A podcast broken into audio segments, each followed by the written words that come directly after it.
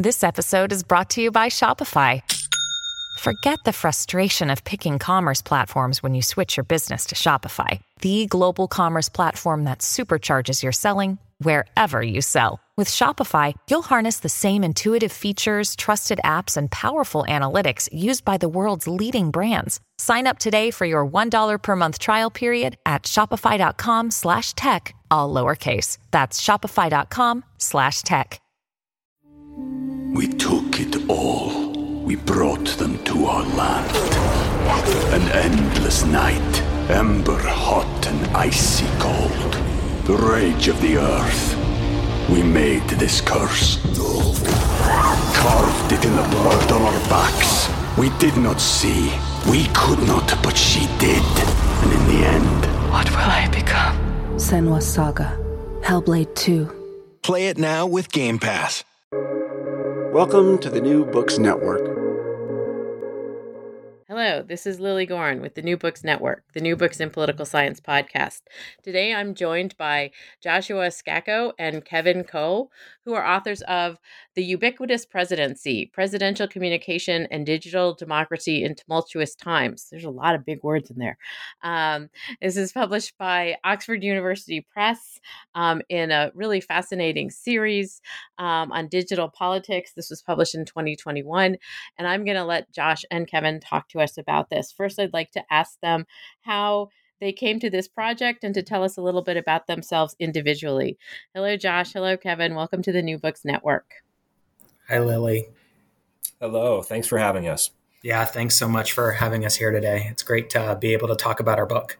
Uh, I just wanted to start out by asking you how you came to this project on essentially what is a new conception or a sort of reconceptualization of the the place of the presidency and how voters consume it, how political scientists, historians, communication scholars think about it.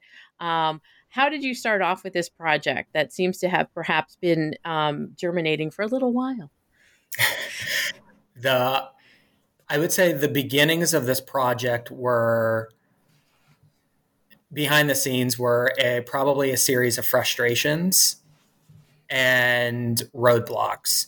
So, just a little bit of background on me. I came at this through the lens of thinking about uh, presidential media fragmentation. So, how is it that presidents were communicating and are communicating across a changing media landscape, not only just news, but also media platforms, social and digital, those types of places.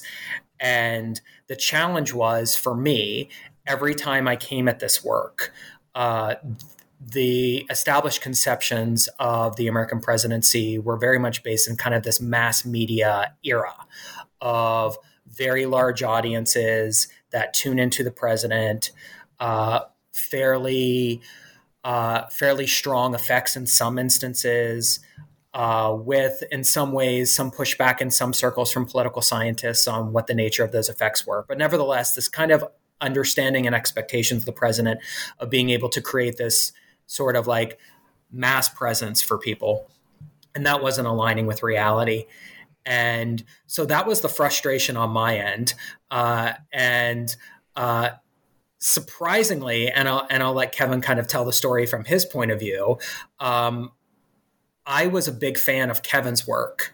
Uh, before Kevin and I were t- talked about this book, and so when we first talked about this in really the fall of 2014 for the first time and sat down, that conversation had a lot of frustration amongst both of us. We were at a conference, and A, it seemed like the work in this area had stagnated. The work that we were looking at had stagnated, and the work that was going forward was very much wedded to these conceptions of the American presidency that were born out of this mass communication age with Franklin Roosevelt and fireside chats, or JFK on TV, or Ronald Reagan on TV. So I'll pass it over to Kevin, and he can tell it from his kind of point of view.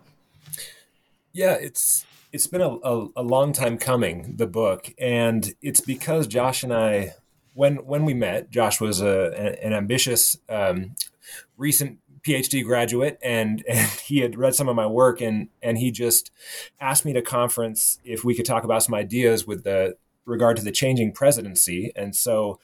Uh, I sat and listened, and Josh had great ideas. And as Josh said, we were frustrated because we both had, in different ways, come to a sense that the presidency was changing rapidly, and that a lot of the previous understandings, some of the foundational scholarship that had emerged in the 1980s, we were still relying on those same assumptions, even though it was clear those assumptions no longer held. And so we we felt hamstrung and building on some of the work from scholars like Mary Stuckey, who had a, a wonderful piece in 2010 about the rhetorical presidency needing to be understood and reimagined um, based around changing issues of identity in America and a more diverse populace and so on, we started thinking about what a new framework for the presidency might be, how how we could put together ideas that might help us better judge the contemporary presidency on its own terms, so to speak. So so really let go of some of those old assumptions that no longer held and see if we could come up with something that was more productive and generative for where the presidency was at in its current iteration. Um, and so that's what that's what we tried to do. And and the book really then grew out of those initial conversations and an initial article that was published in 2016 and and just grew from there. And it's been um, kind of wonderful and surprising to see how things have unfolded in in ways that that we think the the framework has really helped better understand. And and so you have um, what you're looking at is the way that the presidency exists and to some degree communicates. Um, so it's it's not necessarily about the the powers of the office um, in the constitutional framework um, so much as the contemporary presidency as this this sort of living breathing um, place that and and thing that we are always interacting with in a certain sense. We as citizens, um, obviously as political scientists or rhetoricians or communication scholars, we interact with it in a different way. Um, and so you come to this thesis of the ubiquitous president, which seems very apt. it's really hard to get away. um, but you also talk about the the both the context and the goals as the sort of overarching thesis um, for this ubiquitous president presidency. Sorry, presidency. And that this is also sort of repositioning this conceptual understanding, um, moving away from the sort of expected rhetorical presidency concept. Um, can you talk about what you mean by context and goals and how this presidency is situated in that framework? So the when we came to this, we wanted to try to understand what had changed and what hadn't changed about the presidency. And so, what hasn't changed are the goals. So, presidents have, as far as presidential communication goes, they've they've always sought visibility. Right, they, they need to try to, to to be out there at least in what we've come to know as the modern presidency. They've they've tried to get their message out to the public. They've always tried to adapt to to changing circumstances, and they've always tried to exert some kind of control over, over their messaging with the idea that then maybe that helps them keep or or grow their support among the public.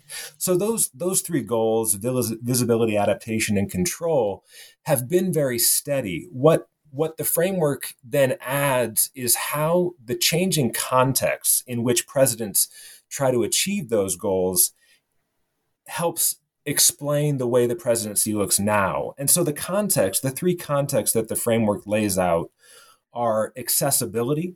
And so with the diversification of the media environment that, that Josh mentioned, that's forced presidents to seek audiences in new spaces, both political and non-political spaces where they didn't tend to be before. And the kind of give and take with the public that that is that's expected in those different kinds of spaces the second context then is personalization. Um, so this is the idea that digital spaces, especially, are more personal and effective, and so there's been a lot of good work that's showing how presidents are trying to adjust to those new spaces, reveal a little bit more about themselves, be more willing to to be less formal, to make a joke when the moment calls for it, that kind of thing. And so that personalization has been another context that presidents have had to adjust to. And then the final context we lay out is pluralism. And that speaks to the the increasing diversity of the public and political spaces um, over the over the course, especially of the last several decades. So the rapid diversification of not only people but of the perspectives that are that are given voice in the political sphere. And presidents have had to adjust to that as well, whether that be in some cases um, embracing that that kind of diversity and speaking uh, in ways that include those different voices, or uh, as we saw most obviously in the case of President Trump, leveraging the that change in context as a way to exclude and to attack. And so the, those changes, those the growth of those three contexts in relation to those three goals, we think really helps explain the way the presidency looks now. And I'll just jump in that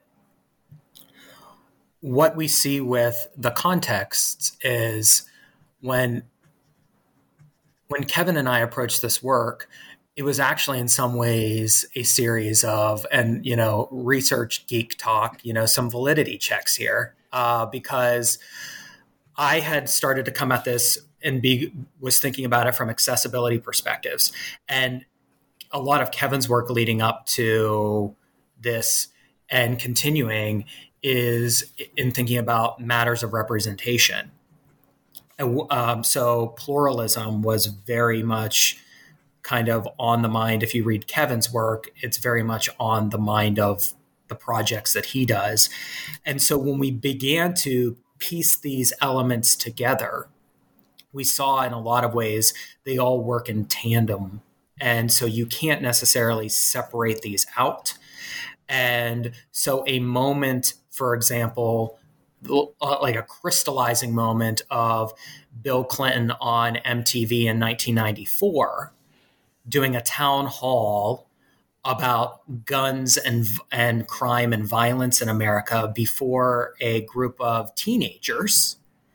Really and then getting a question from the crowd about whether or not he prefers boxers or briefs in many ways crystallizes accessibility, personality, and pluralism in that moment, right?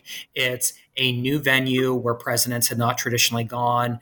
He gets asked a question on a very personal topic, and he's reaching, in some ways, a group that was on the leading edge of understanding demographic change in the United States. And so we see that as one moment in these sorts of very serious num- very kind of like a series of moments that illustrate the pattern of the ubiquitous presidency over the past couple of decades.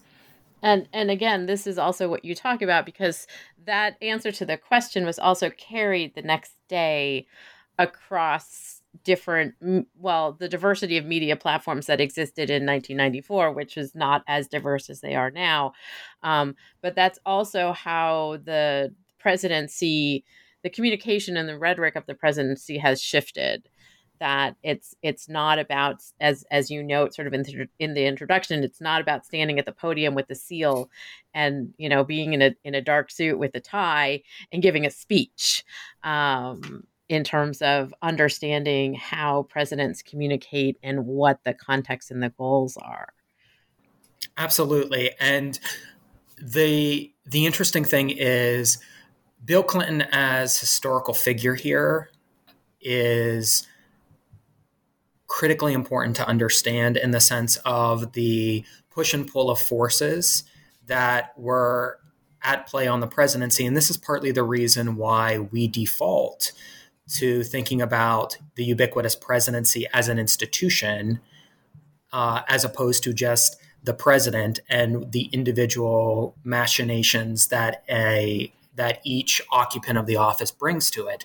Because when Bill Clinton comes into office, the important kind of context for Bill Clinton is the 92 campaign, where he's up against a sitting president and also up against a changing media environment, a diversifying public, uh, and the challenge for George H.W. Bush in office is whether or not to adapt to what's going on.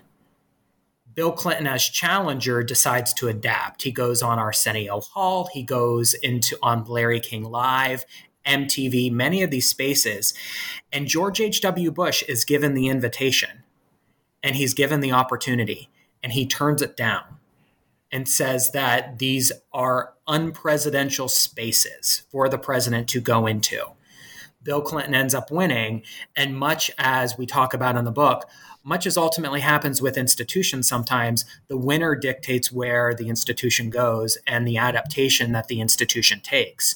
And so that becomes really important. We, we interrogate in this book this notion of presidentialness, which is a very important concept for both political scientists and communication researchers in understanding expectations of the office.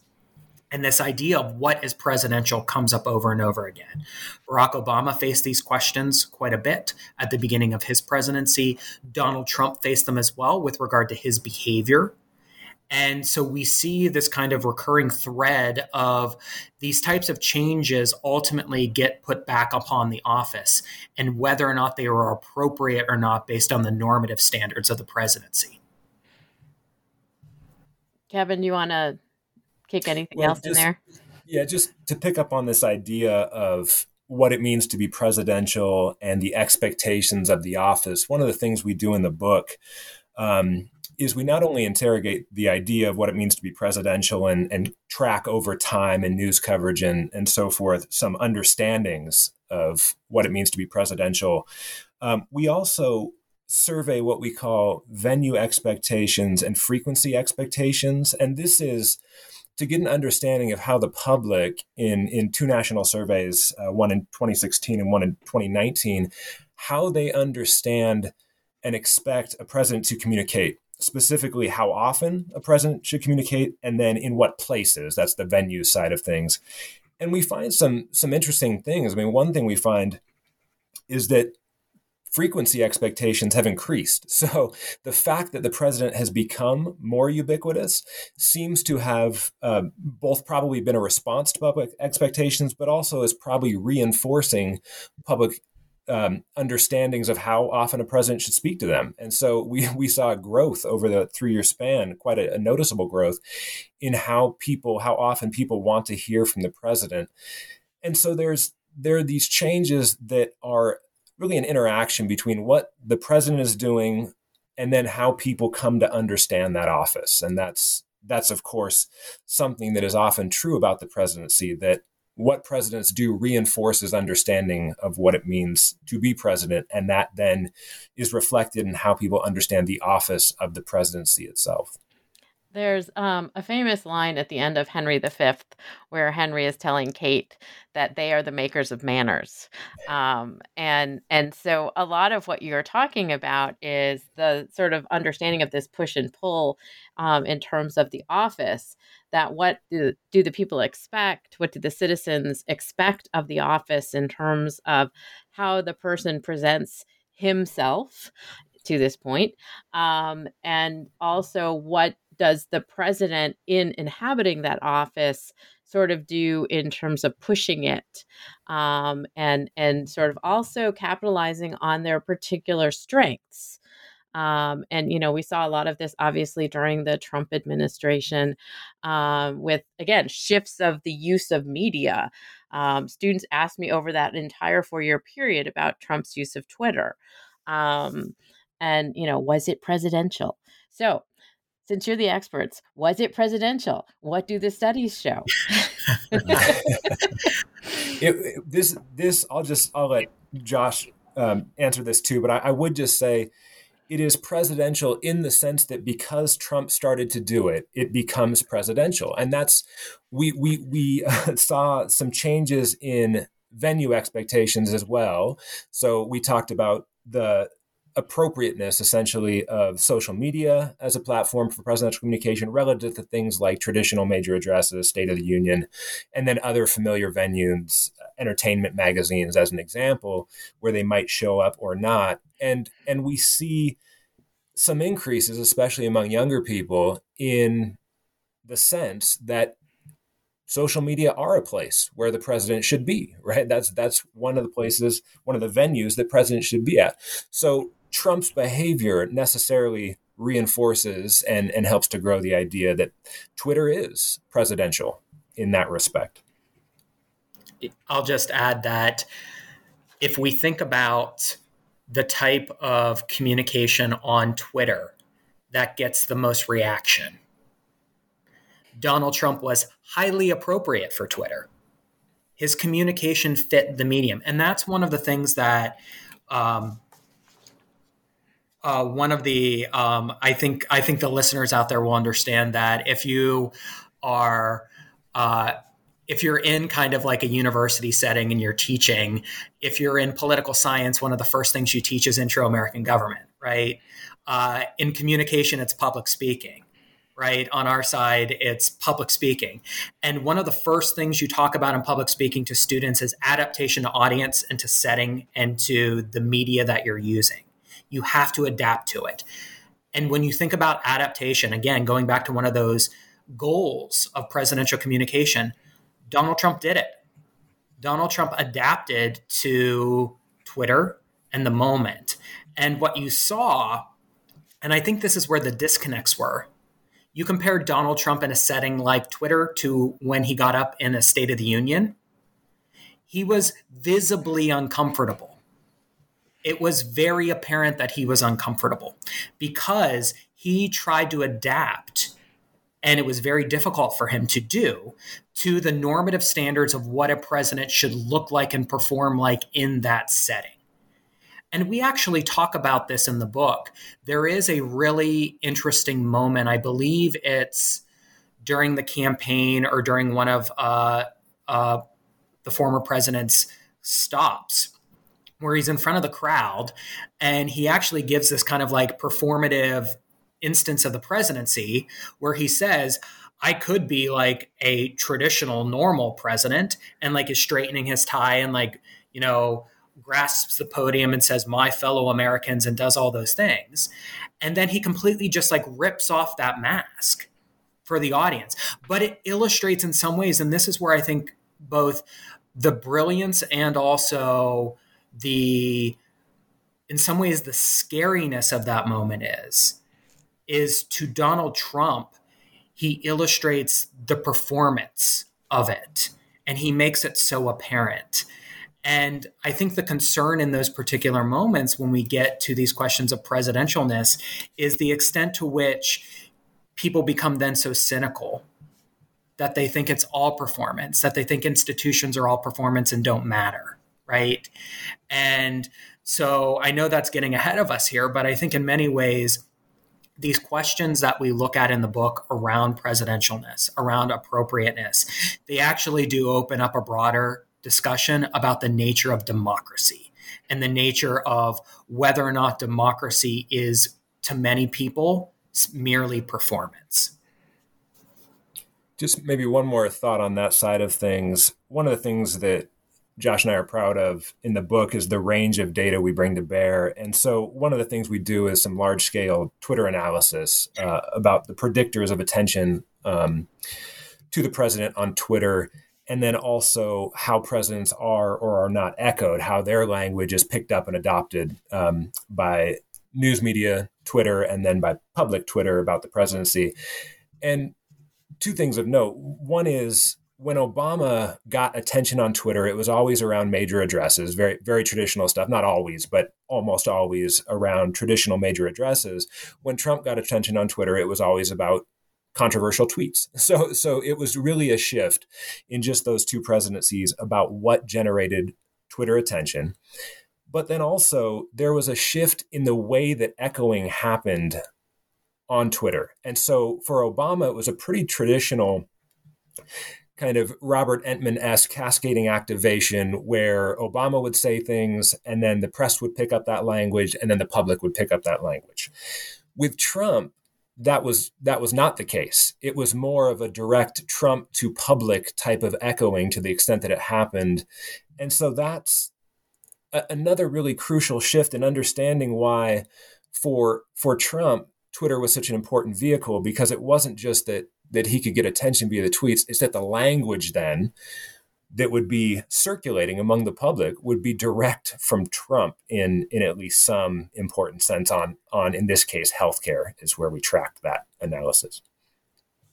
Yeah, and that's always what has been most fascinating to me as I sort of study the presidency um, was the way that there is, or during the Trump administration in particular, there was the president speaking to the public unfiltered um, regardless, and, in no way pejoratively, but it was just that that was how he had adapted. Um, uh, and that was how he was operating. Um, and and so your your book is really useful in thinking about this changing media environment where a president can take to uh, a, a form of media and speak directly to the people um, and then have that as really a conversation um, when there are 340 million people and one president and you know oftentimes the president is also in this obscured bubble where nobody can actually get at him um, which is you know part of what you're arguing with regard to the ubiquity of the presidency. Uh, but i wanted to ask you before we move forward i want to take you back just a little bit um, and and sort of position your um, your thesis within this understanding of the role of rhetoric to the presidency, which has been a sort of long-standing um, discussion among historians and presidential scholars and so forth, um, and and the importance of thinking about presidential rhetoric um, and how it works for the office. We just talked about Trump speaking directly to the people, but that may or may not have been towards any particular end. But political science and history sort of think about the the goals of presidential rhetoric. And, and you talk about the goals with regard to visibility, adaptation, and control, but there are these bigger goals with regard to the use of rhetoric. Can you talk a little bit about how your research in this book fits into that broader context. So there is the hist- the very historical notion of this, which in many ways the threads go back to the founding, the design of the office constitutionally, and concern about what that office could become. And this question of the extent to which the president would be insulated from the public. And there was, I think, a distrust of public communication, of using rhetorical appeal, uh, particularly vested in one individual. And so you see, in some ways, an attempt to defang the president in this way. And I think that might be one kind of metaphor to think about here that there were some constitutional protections put in place. Very few of them, though, applied to public communication. And what did restrain presidents were norms. And this becomes, in a lot of ways, very important when we get into really contemporary conversations about the normative implications of democracy because one of the normative guardrails up to the 20th century was this notion that presidents really did not speak to the public all that often. And in fact, it was highly discouraged. So the 1868 impeachment of Andrew Johnson, for example, we cover in the book because it really is an illustrative example of one of the original articles of impeachment passed against Andrew Johnson actually had to had concern about his public communication, particularly about members of Congress, uh, calling for essentially the hanging of a member of Congress, and so there was a lot of distrust of a popular leader engaging in public appeals that could essentially incite the public. That normative guardrail, in a lot of ways, falls away with mass media in the 20th century. And what we ultimately see, and I think that researchers would probably maybe agree on some things but disagree in other ways about the extent to which this is helpful and or hurtful for democracy helpful and or hurtful for the presidency helpful and or hurtful for people as well. And so we see in many ways an office that has gone beyond its original guardrails in this area. And we should be in a lot of ways carefully interrogating the extent to which this is appropriate for our normative conceptions of what is safe for democracy. And we've seen in some ways the extent to which it can be used for promotion of particular policy in, uh, in, in, in ways. So we document in the book, for example, the ways in which Barack Obama communicated about the Affordable Care Act might have been critically important. You know, BuzzFeed videos, selfie sticks, all of those like kinds of what we would consider gimmicky ways in which of communicating were also very important for getting individuals to sign up for the healthcare marketplace under the ACA and to make sure that it functioned. But we also see in a lot of ways the danger. And we see that in, for example, most prominently in the January 6th insurrection. And so I think that it is our kind of calling as researchers to carefully understand the extent to which presidential communication can be made safe for democracy. We took it all. We brought them to our land. An endless night, ember hot and icy cold. The rage of the earth. We made this curse. Carved it in the blood on our backs. We did not see. We could not, but she did. And in the end, what will I become? Senua Saga, Hellblade 2. Play it now with Game Pass. I, I would just add, I, I think that, you know, one, one of the interesting things um, that Josh and I have in common is we're both communication scholars who spend lots of time with political scientists and so so i think we we kind of understand the, the different trajectories and under and ways of thinking about how presidential communication might affect publics um, that, that have unfolded in, in political science and communication. And you know, to oversimplify it dramatically, there's been this understanding that if if a president doesn't move survey measured aggregate public opinion, then it doesn't have an effect. That's that's been something that political scientists have talked about. In in a rhetoric, there's been an understanding that every word a, a president says matters in some way. And and I think obviously those are straw figures that I'm about to attack, but I, I just I feel like we've we've not just we Josh and I, but but lots of people who care about how a president's words might matter have gotten to a, a more nuanced and fuller understanding of the different ways that that can happen. And and we try to reflect that understanding in the book. And so we we study quantitative quantitatively the the way that um, a president's words might be echoed on Twitter. We run an experiment to see if you know priming understandings of the presidency can change the way people think about how often and where a president should communicate but then we also uh, we do a deep dive into the the really horrifying uh, attacks on news media and on um, various um, other politicians, especially women of color, that, that that Donald Trump undertook as president, and we we talk about how those in moments clearly mattered in ways that could promote violence. And and we were writing all of this of course well ahead of of the January 6th attacks. But but as we saw those attacks unfolding, uh, we, we had very real reactions to the fact that this this could have been anticipated, right? The the way that a president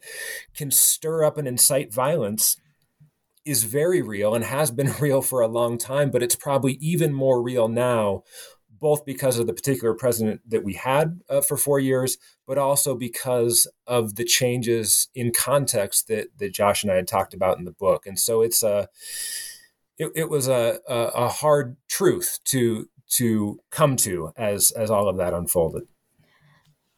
And I think that the broader risk here is in many ways there are a lot of very detrimental outcomes that we could think about, particularly for democracy and the office of the presidency. So let's just look, for example, at January 6th. So the first is that you have these defendants being brought before federal district court in their court filings, essentially saying they thought they were carrying out the wishes of the President of the United States. So here's how two ways we can think about this. The first is that the president actually did have an effect, that the former president's words actually moved people to commit essentially an attempted coup d'etat. And we would probably have, if we made that claim, we would probably have a lot of pushback, particularly from researchers saying, well, where's your causal evidence? You can't run an experiment. All of these other instances of, you know, and I appreciated Kevin's mention of kind of the extremes of this conversation. And you can kind of chalk us up to right now, we're subtweeting or subspeaking these particular things. But um, there really is, there would be that vein of researchers essentially saying, we can't causally determine this, right? And it was essentially one of the arguments that was used to try not to convict Trump the second time in the impeachment trial. So you know, let's just suspend judgment for a second and say, sure, okay, we'll give it to him. Here's the second possibility, which is when the president engages in particular types of communication behavior, it then opens the office to attack invulnerability in these instances by nefarious actors who want to take an opportunity to attack the seat of government in the United States and then blame the president for it. Either one of those is not a good outcome. So either there is a direct effect, or now people can use the office as an excuse and then and then in that way lay blame so regardless of whatever side you know research side political side however you want to come at this neither one of those outcomes are great. You don't want defendants in court essentially saying well i carried out an attempted coup because the president told me so. You don't you you don't necessarily want that being kind of the record on a presidency you know at the end of a term. And and this is also where the the words of the person in that office because they are in that office embody a lot of power if it's to you know encourage people to sign up for health care or to get a vaccine um, or to commit violence.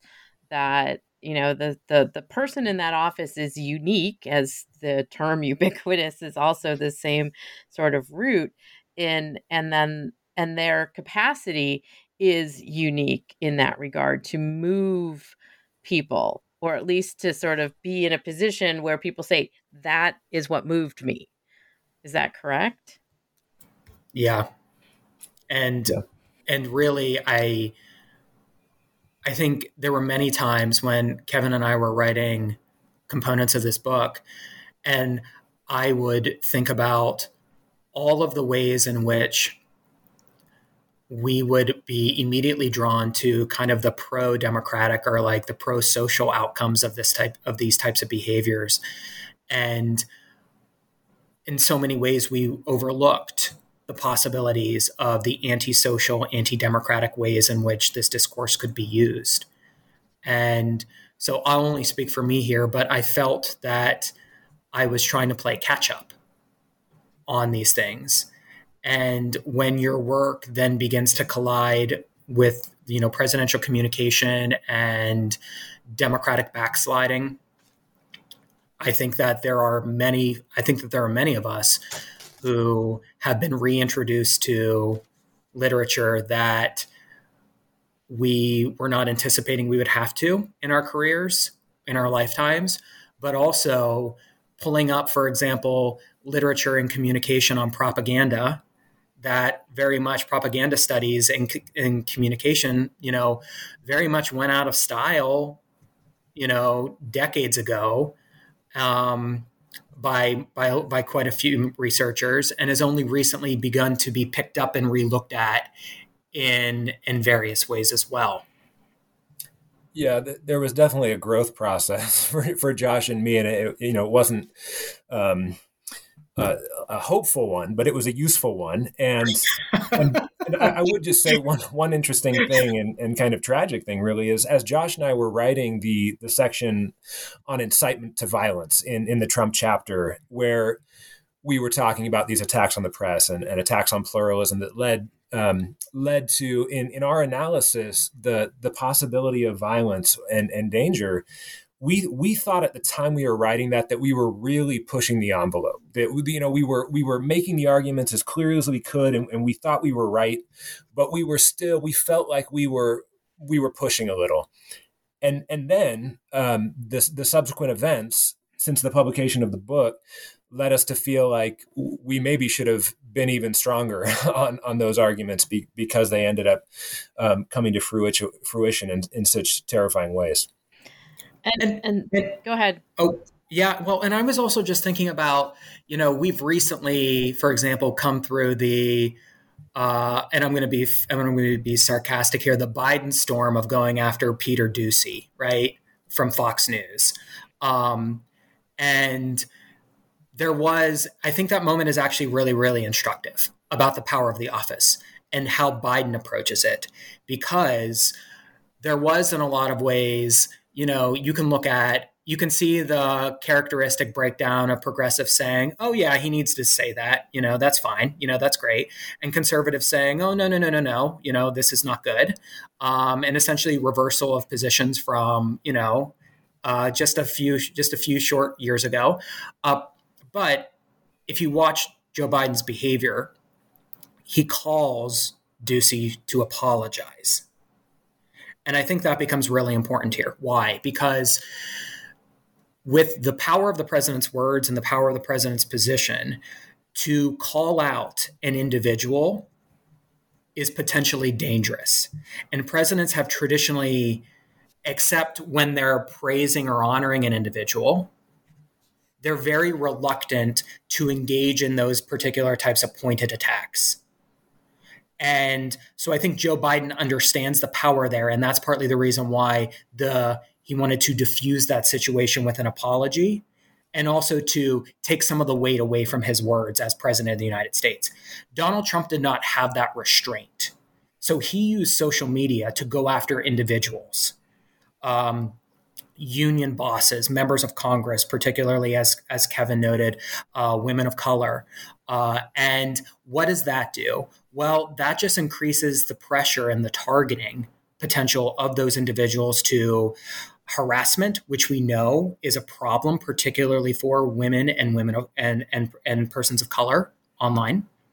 Um, so you get harassment, you get potential death threats, you get you know calls for violence, and so I think that these particular moments are actually really important in understanding where, you know, Joe Biden, who also inhabits a ubiquitous presidency and is still trying to adapt to it, understands though, even in a quote unquote hot mic moment, we can debate whether or not that was hot mic.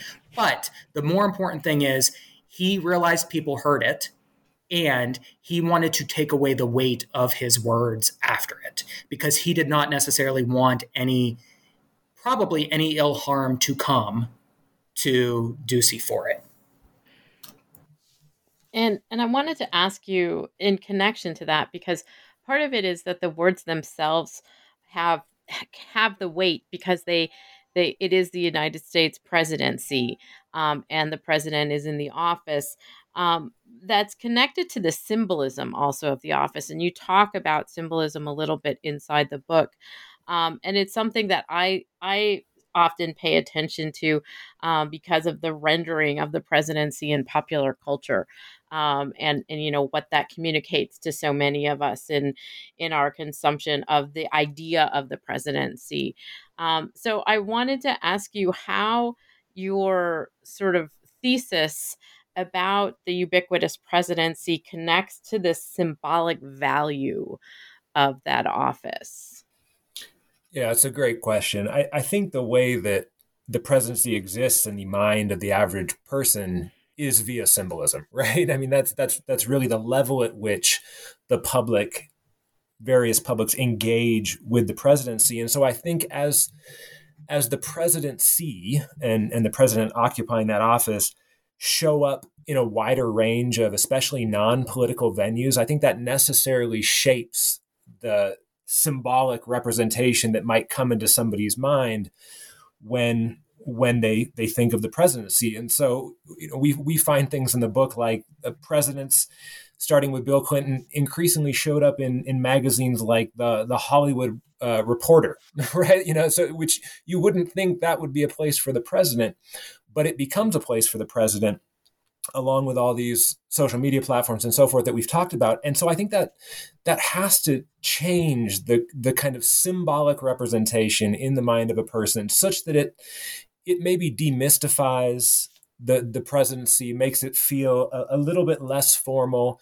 And of course, as as we've touched on already, that that can have some some negative effects. It could have some potentially positive effects too. It can maybe flatten the, the power disparities that traditionally exist, and it could it can empower marginalized groups to to feel um, more able to you know to engage in in in the office with the office in ways that have tra- traditionally been um, limited for for certain groups but but yeah, I, I think symbolism becomes a really useful way to kind of anchor an understanding of the presidency in the public imagination.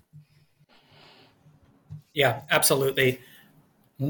Um, what immediately comes to mind, and we talk about this in the book, is uh, I believe it's Bill Clinton, December 2000, just leaving office, uh, is on the cover of Esquire magazine and it's um, i remember when kevin and i were writing this particular section and we didn't know how to describe bill clinton's pose it's um, uh, and i'm sure now everyone who's listening is probably googling what it looks like it's a uh, it's provocative it's a provocative pose, and we'll just go with that. It's a very provocative pose, uh, and particularly for the president of the United States uh, who, and at that time, he is still president of the United States. So there is that particular element to it. And then the interesting thing is, and this gets back to kind of the symbolism of the presidency. Uh, I believe it's eight years later. Halle Berry is on the cover of Esquire and replicates the pose right down to the aqua blue tie. Um, and it is uh, it is provocative in its own way. And uh, uh, my guess is again, people who were just googling are also now googling the Halle Berry cover and doing a comparison. Um, but it illustrates in some ways, and I think this is this is really important. What does that office mean from a from a symbolic perspective and so what does it mean from a power perspective but also we then think about it when you see halle berry on the cover what does that mean from a representation perspective of who Halle Berry is as a person? And, and essentially giving her the presidential seat, giving her that sort of those same kind of ways, the positioning that Bill Clinton has given eight years earlier.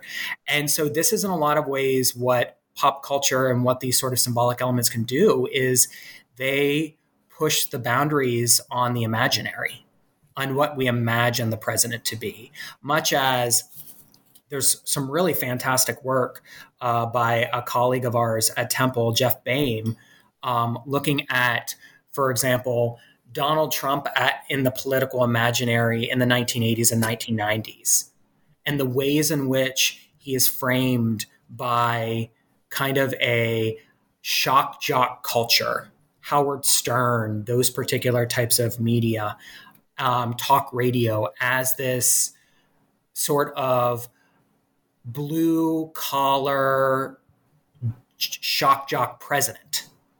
And this is almost 20 years before he runs. And so the the question the question I think is interesting here is what does that do to open up space for these types of figures? and and so you can see as it opens up a space for an for a person like Donald Trump. But also in some ways, we we need to think about it in the sense of, and Lily, I, I appreciated you brought this up earlier. Kevin and I were obviously nodding silently when you talked about um, essentially the framing of the office as masculine.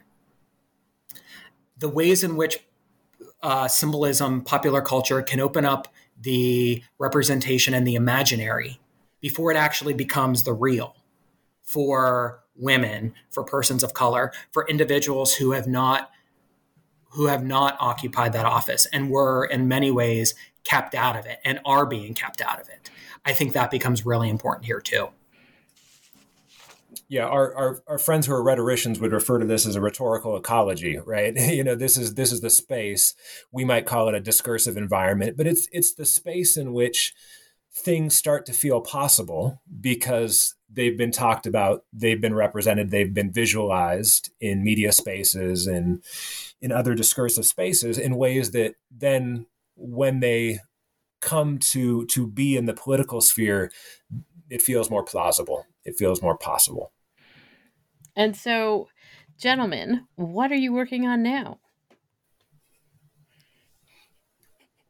We're well, one one thing. I, I Josh and I laugh a little about this because we were we were going to have a meeting about this yesterday, but one of our collaborators was sick, and so it, it got pushed. But what we're trying to work on is is um, extending a little bit our our idea here of venue expectations. So try, trying to grapple with the, the changing ways that people understand where a president or another politician should talk, and and how that might influence perceptions of the content. And so so we have. Um, what we think are some exciting experimental results in, in a new line of research on uh, what we're calling venue effects, which is just the idea that hearing the same content from a politician in a different venue, so maybe the State of the Union as opposed to Twitter or as opposed to Facebook, might change the way that, that a, an individual perceives that content. And so that's that's one extension that we've already got underway. Uh, and I'll just add that one of the really cool things about this was my first book, and uh, one of the cool things has been seeing the life that it takes on uh, you know, the classes that it's taught in, the people who end up reading it. And so one of the fun parts of this has been uh, Kevin and I have been meeting, you know, mainly virtually uh, with, uh, you know, students and classes and faculty across the country to talk about the book. And what I think, what I hoped that it would do in like a small way is to for students who might be interested in thinking about this and trying to understand what's going on to be able to open up space for them to think about where might they see parallels of these types of approaches not only in the united states but maybe with members of congress trying to do these things uh, these same types of tactics internationally do they see this with other political leaders as well um, I think for um, what immediately comes to mind is uh, New Zealand's uh, Jacinda Ardern as an important example of this. Um, and so I think that there are a lot of extensions with this. And when we met, when we when we met to talk about this in 2014, again, one of our frustrations was that the sort of research understandings had just become stagnant and so, what we hope this does is this actually reinvigorates study of these particular approaches. And I would say one of the one of the one of the important things, one of the if I hope that there's any positive out of what we saw at, in January 2021 is if there's any positive, it's that people are taking this seriously now, um, and not just basically saying that presidential communication from an office that occupies a metaphorical one microphone, that that communication simply falls on deaf ears because it doesn't. And those are the implications are very, very important. And so that's been one of the that's been one of the great things about not only continuing this work with Kevin in terms of the research side, but being able to talk with people uh, and help help kind of reimagine how we think about and reorient our understandings of what's going on here. Well, I want to thank Josh Scacco and Kevin Coe for joining me today to talk about the ubiquitous presidency, presidential communication, and digital democracy in tumultuous times published by Oxford University Press. I assume one can purchase this book at the Oxford University Press website. Are there any brick and mortar stores with online presence to which you would like to give a shout out? Yes, thank you for that uh, that possibility. My favorite independent bookstore in the world happens to be in the city I, I, live in, Salt Lake City. It's called the King's English Bookshop, and it's just as good as a bookstore can be. So you can always order it from there as well. Thank you. Yep, absolutely. Thank so, you both for joining me today. Thank you, Lily. Thanks so much.